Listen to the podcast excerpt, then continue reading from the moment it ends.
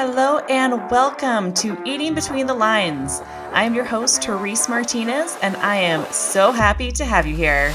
If you want to untangle yourself from diet culture conditioning and get appropriate, actionable options to nourish your unique life and body, I'm going to dive deep into the nuanced spectrum of health to help you figure out what to prioritize in your journey without getting trapped in the extreme ideology of health optimization or total complacency.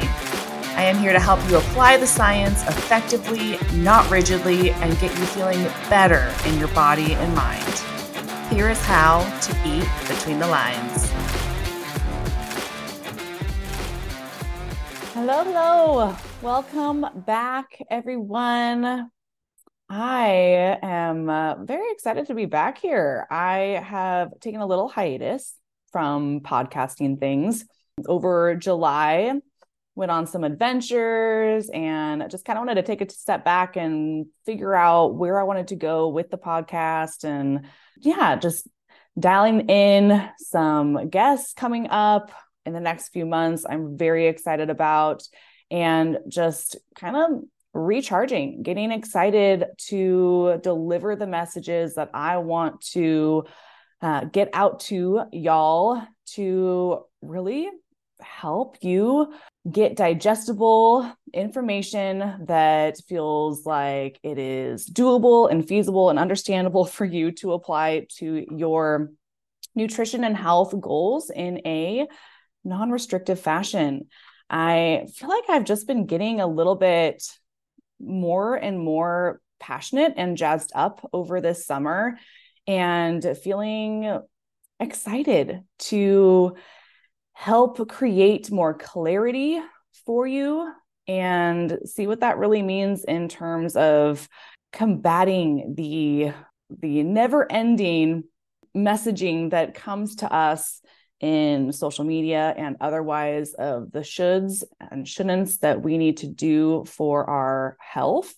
And additionally what that really means and looks like for each individual. And so today, I am very excited. I talk about this topic with basically every person that comes in to see me.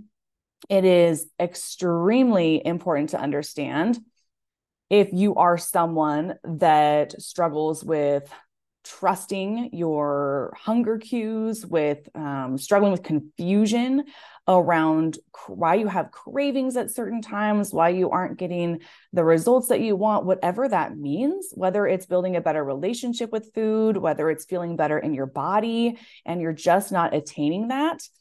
This episode is for you. We are talking about trends and patterns of intake. Understanding your patterns of intake is extremely beneficial when we are looking at your overall results. Um, and again, I say results like I think that's usually correlated with like, I don't know, body transformations and weight loss. And I'm speaking to results more in the light of regularity of body trust and feeling more confident with your food and lifestyle choices and feeling better in your body, those kinds of results, not correlated with weight loss necessarily. I think a lot of people have different intentions around results, but I am coming from the angle that results are a lot more of just honestly taking the thinking out of the equation when we are figuring out what to consume right? So trends and patterns are really, really helpful to identify because so often we are setting ourselves up to have energy crashes, to have certain cravings, to have really sporadic intake that actually over time do not serve us in a sustainable fashion. And so we're getting these unfavorable results being and not knowing why. So if we can actually shed light on what we are doing, it can be so, so helpful. So, what do I mean by trends and patterns of intake? Well, um, I want to run through a good handful of examples with you guys today and also break down, you know, what to do with this information.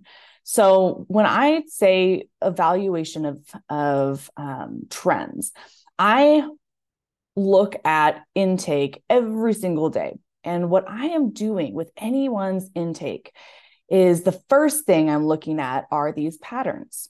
So I consider it two main pillars when I'm looking at, at intake. One is looking at overall patterns, kind of like a bird's eye view. This gives me an idea of the amount of food usually eaten in a day and then in multiple days.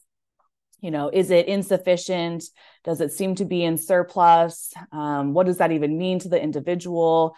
And um, and then additionally, like is the person front loading their food back loading their food what's the what are the types of foods that they are consuming certain patterns like that in that bird's eye view and then the other pillar is around actually the dissection of the components of the meal so we're looking at macronutrient content micronutrient content and volume of food volume of food kind of goes in a hybrid fashion with uh, the dissection of the meal and then also that bird's eye view I was kind of talking about before with the patterns. But all of these things extremely, extremely beneficial when we are looking at uh, the evaluation of intake. So if I am kind of looking at these patterns, some of the examples may revolve around time you eat your food. So I'm looking at is this person eating three meals a day? You know, is it consistent? And what do, or is it kind of sporadic intake? And what, for example, I see this all the time. Someone will consume a protein bar for breakfast, and then they'll have maybe a salad for lunch. And then, I don't know, maybe a snack in between lunch and dinner, but then dinner might be comprised of a a carb, a like a starchy carb, a non-starchy veggie, and a protein. And then after dinner, they'll be hungry. They'll be really hungry and they will not know why.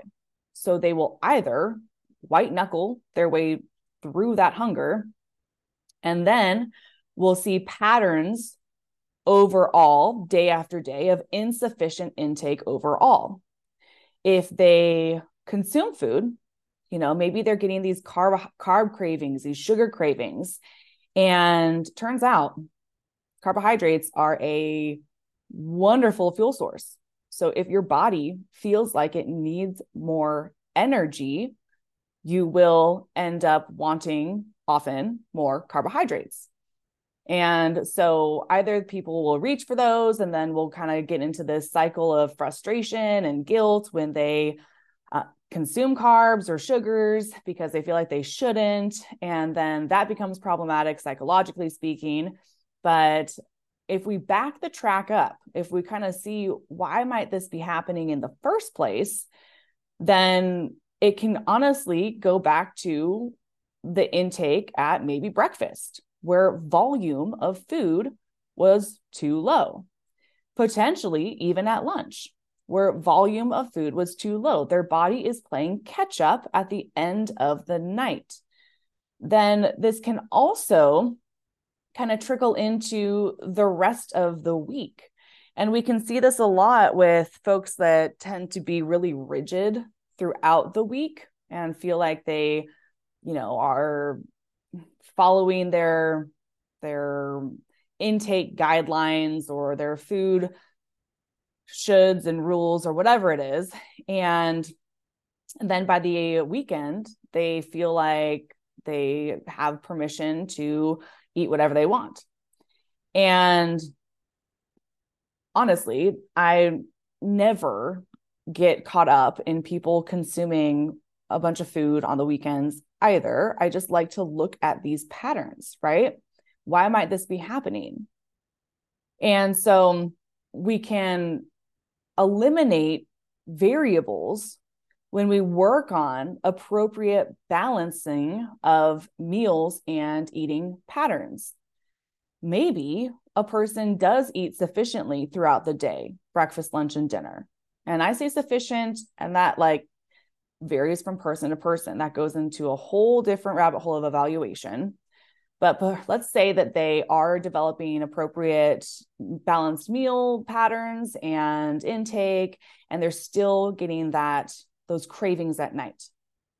Well, now we've eliminated the variable of insufficient intake. So now we have more clarity on why else this behavior may be happening. And we also can take a step back and wonder like do we need to be judging it or stopping it too?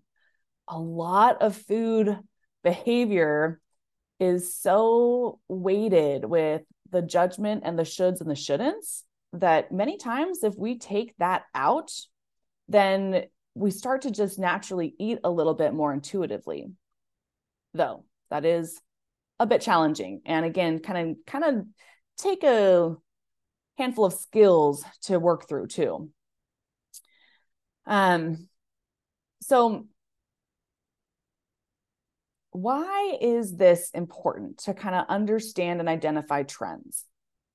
Well, really, we're looking at the compound effect of intake. So I rolled through just a couple examples there. We're going to get through a lot more. But if you think about it, you know, just going into that that example where the individual was under eating for the bulk of the five days and then on the weekends was consuming maybe a lot more or maybe trying to stay a bit more rigid. And so now we just have an issue of insufficient intake over time. And then this compounds over and over and over again and that can really compromise an individual's metabolism, their relationship with food, and just become problematic overall. And this can be related to a lot of different examples and a lot of negative effects when you are practicing something over time that is not favorable to your health. Um, this goes into that compound effect that I was talking about in one of my previous episodes. I think it was one of the first few. So many times we just get so confused. We get so confused and so stuck with what the heck am I doing wrong? I feel like I'm following these rules and I'm not getting the results that I am wanting following this. And then we get frustrated. And we kind of th- maybe throw in the towel, so to speak and say screw it. I can't do healthy. I can't i can't follow what i'm supposed to be doing long term. This is not sustainable. I'm frustrated. Screw it. So obviously that's also not a favorable outcome and mindset. So we're just constantly in this cycle of like trial and error trial and error not working not knowing why um, going back to other habits and then getting frustrated with ourselves in those habits and then trying to come back to a, another way of eating and living and getting evaluated maybe seeing a professional maybe trying another diet or trend and just in this cycle. So patterns are so helpful to identify because we back the track up we come to more of the root of the issue. We identify foundational components of health to create clarity around the actual variables that are influencing you. If we talk about, you know, the emotional eating components, well, the binge restrict cycle has a lot of complexity. And the reason people binge is also complex very unique to each person. So I'm definitely not saying that this is like an easy fix. However, I am saying that many times when we can get folks to start incorporating meals on a regular basis with balance. So we're focusing on blood sugar balance, we're focusing on nutrient balance so they are getting the fuel and the nutrition that they need regularly. Now we have limited the vulnerability that folks experience when they are going through binge cycles and also can create some more clarity as to how else we need to go about approaching the um, the behavior. Because we have again limited that variable. Very very helpful. So looking at a few other examples i talked a little bit about the patterns of eating in the evening well sometimes you know with a small breakfast or something like that well sometimes i see a really really big breakfast and then it leads folks to not be very hungry for lunch. Maybe they skip lunch. Maybe they then kind of graze a little bit throughout the day. And then in the evening, their dinner may be the same um, or well balanced and sufficient. But if we have that bird's eye view, we kind of come back and see overall intake, there can be problems with maybe the skipping of the lunch, right? So then that means they've got lunch and dinner under their belts. And depending on the composition of those meals, they may be under eating. They also may not be getting the sufficient nutrients that they need. So perhaps the calories might line up, but the nu- nutrition is a little bit faulty.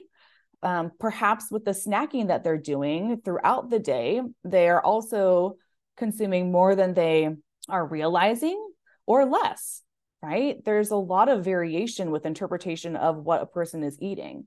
What I like to look at is the symptom picture. How are you feeling? How are you feeling throughout the day? With the snacks that you're consuming, are you feeling satisfied? Are you feeling energized? Do you have cravings and crashes? Anything like that?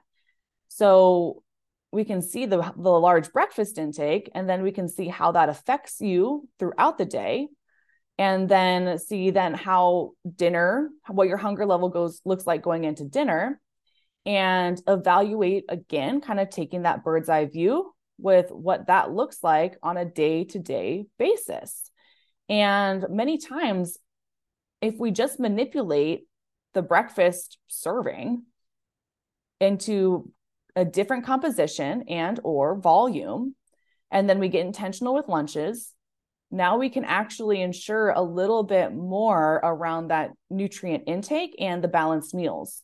Now, I am not saying a person has to eat three meals a day.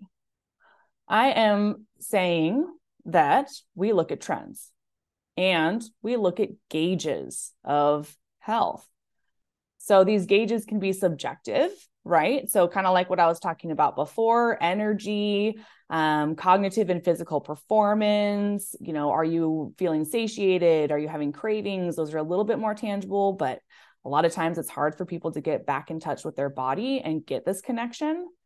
So then we can also look at other gauges, you know, maybe lab work and or potentially, you know, performance in the gym, things like that that are just a hair more tangible. But we have to see what this looks like overall. And like I mentioned before, limiting the variables is really, really helpful. So, say a person is trying to do intermittent fasting. Well, if we're trying to evaluate intake and how food is making you feel, if you are going periods of time without eating, we have variables. We have potential blood sugar issues. We have um, potential cravings and cognitive performance that can influence your ability to listen to your body. And that can be problematic when we are trying to look at what is working and what's not. I'm not saying a person can't intermittent fast. I am saying that if we get regular eating patterns going for a period of time, we also get more in tune with our body and figure out how to listen to it, how to gauge what we're eating and how it's affecting us, then we can develop more clarity around what we kind of need to feel really good. I know a lot of people that feel really good on intermittent fasting. I know a lot of people that feel really good not doing intermittent fasting. And I know people that feel really good having a couple meals a day and uh, some snacks. I know people that feel really good with three meals a day. This is about trends. Are you getting enough food? Are you what is your relationship like food like with food? What are the reasons behind the snacking eh, at the, at night? How can we back the track up so that we can create a foundation of success for you? And so otherwise we end up chasing on being reactive with our hunger. We're impulsive and reactive versus, you know, proactive and intentional. I talk about intentionality a lot when it comes to food. And this, I think a lot of people get kind of overwhelmed by that. Intentionality does not mean you have to spend eight hours on Sunday prepping your food. You have to have very perfect macronutrient balance at every single meal. It just means we're kind of thinking about it, right? We're we have tools and skills to set us up for success throughout the week. You know, that just goes into grocery staples. That goes into setting yourself up to have pantry shelf stable items when you do not feel like cooking, when you do not have the capacity to meal prep? How are you setting yourself up for success in that regard? And so being able to figure out your own patterns can be extremely helpful. It's also really hard to do on your own, but I, but these examples hopefully kind of help a little bit. I have a a client, well, I've had many clients in the summer ultimately that want help with barbecues. They want help navigating travels. They want help with the birthday parties and the weddings that come up. And while I definitely, definitely have advice for folks that that want tips and tricks on ways to be a little bit more prepared going into those uh, events? You know i also like to highlight the fact that when we are thinking so much about a barbecue on Saturday or Friday or whatever, it's important to recognize that this is one meal out of 21. It's 5%, okay, roughly, of your week. So, is that meal going to truly make or break your health, you know? Now, if you have a lot of drinks that night, and or maybe you're eating food that doesn't settle with you, and then the next day you're feeling sluggish and you're not feeling great, you're unmotivated maybe to go grocery shopping, to stock up for the weekend or the week you want to go out to eat a couple more times because you don't feel like cooking and then maybe you go out again on Saturday to another barbecue or to another event and then it goes into Sunday. So now we have changed the percentage to closer to, you know, a third, right? If you're looking at two two days, Saturday, Sunday plus a little bit on Friday, and now, if you are even more unmotivated to prep for the week, that trickles into your week. So it's not just the barbecue, it's how it's affecting everything thereafter. Quality of sleep. Quality of sleep makes a huge difference when we're thinking about cravings and how one responds to um, you know their ability to work out or feel motivated to to cook and things too and at the same time I really, really encourage folks to go to the barbecues, go to the events, and not think about the food so much. However, if we're not really considering after effects, now we do have a trend that may trickle into a lot more than we realize. And that's a pattern.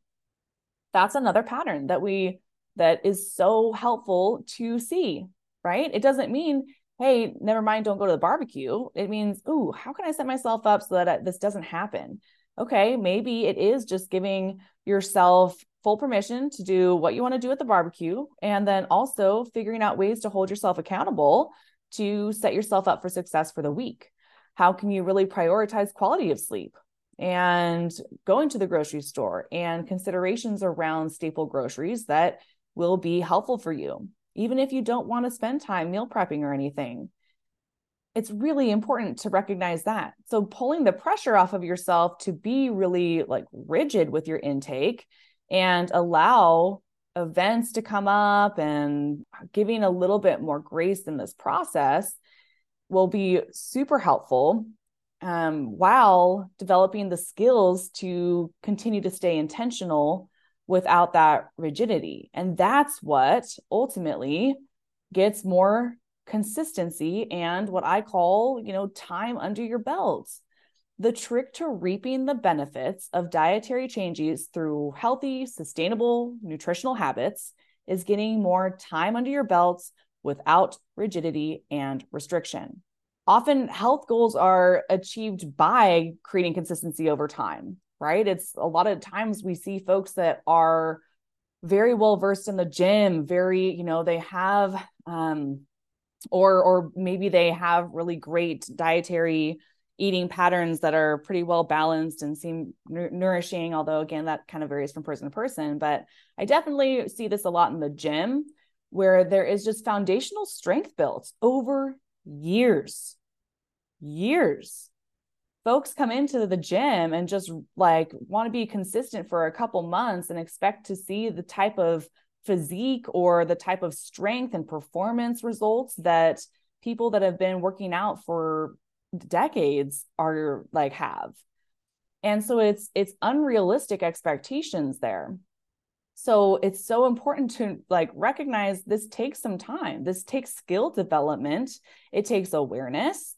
And it takes working on navigating obstacles that also come in that may throw you for a loop and giving yourself grace there. Life happens there are seasons that we may be able to focus more on nutrition. There are seasons where we might need to be focusing more on our sleep or our stress management. Then, as you develop more and more skills to navigate obstacles, then once more life things happen, you may be able to kind of navigate them while creating a decent amount of consistency still, or not the goal isn't to always just be consistent always and forever, but to get more time under your belt overall. And so that can be tough. It can be super tough. And it can be, you know, very doable. I definitely believe that it is possible for um, people to do this with the appropriate kind of I would say coaching. I think people can, there's some people out there that can probably develop this like skill set solo, but I, I believe in accountability and having another perspective be super helpful too. So just considerations there. So, how does one go about figuring this out? This is kind of in summary, but number one is developing the awareness and having the mindfulness around your eating patterns, and then connecting the dots and gauging the effects. This can be particularly tough in a very fast paced world. And I think that it is also very doable. We have the other gauges like lab work that can come to fruition too other people have much more distinct symptom pictures, right? Digestive problems, maybe certain brain fog and fatigue. And those things can definitely play a role as well. And then there's the development of skills to create consistency. This is the development of knowledge, skills, and abilities to incorporate healthful food that is palatable, that also works for your lifestyle, your time, family, budget. This is like a biggie. this is how you implement. This is the application. And this is where a lot of people have their limiting factor. They're then under the development of skills, you're also navigating obstacles. So, how do you set yourself up for success? And then you prioritize patterns that set you up for success more often than not. So, Maybe it is sufficient, balanced intake over time. And it's creating intentionality. how do you create and sustain intentionality around your food intake? So, those are the main considerations. You can absolutely reach out to me on the socials at Therese Martinez RD on Instagram. I also have my Facebook group, Fed Fit and Fad Free Nutrition with Therese. If there are any additional questions around this, I love this topic. I love, love, love dissecting patterns of intake for folks. And I think the, oh, just even creating clarity for your own self, it's like it is relieving. It's relieving to know you're not going crazy. It's not just you. It's not willpower. It's not white knuckling your way through situations. It's backing the track up. What's going on? What's leading you to X, Y, or Z? And that's also multifaceted, right? There's psychological components, there is deep wiring that we also need to uncover many times. But if we can limit the variables, we can limit the variables, we create clarity. And creating clarity is a big wave of fresh air that then helps us with the next direction we need to go. All righty. So good to be back. I again cannot wait for all the awesome guests I've got coming on in the next couple months. So stay tuned. And as always, reach out if you have any questions. And I will catch you next time. Thank you so much for listening today. If you found this information valuable, please share this episode and give it a review. They truly help a ton. If you want additional support and information, you can head over to my website, theresemartinezrd.com, where you can snag my free guide on how to improve your hunger signals, get on my email list for regular juicy content, or apply for the next round of my signature program, Restoring Nutrition Intuition. Otherwise, Instagram at Therese Martinez RD or my Facebook group Fed Fit and Fad Free Nutrition with Therese are always places for more content and support. Until next time.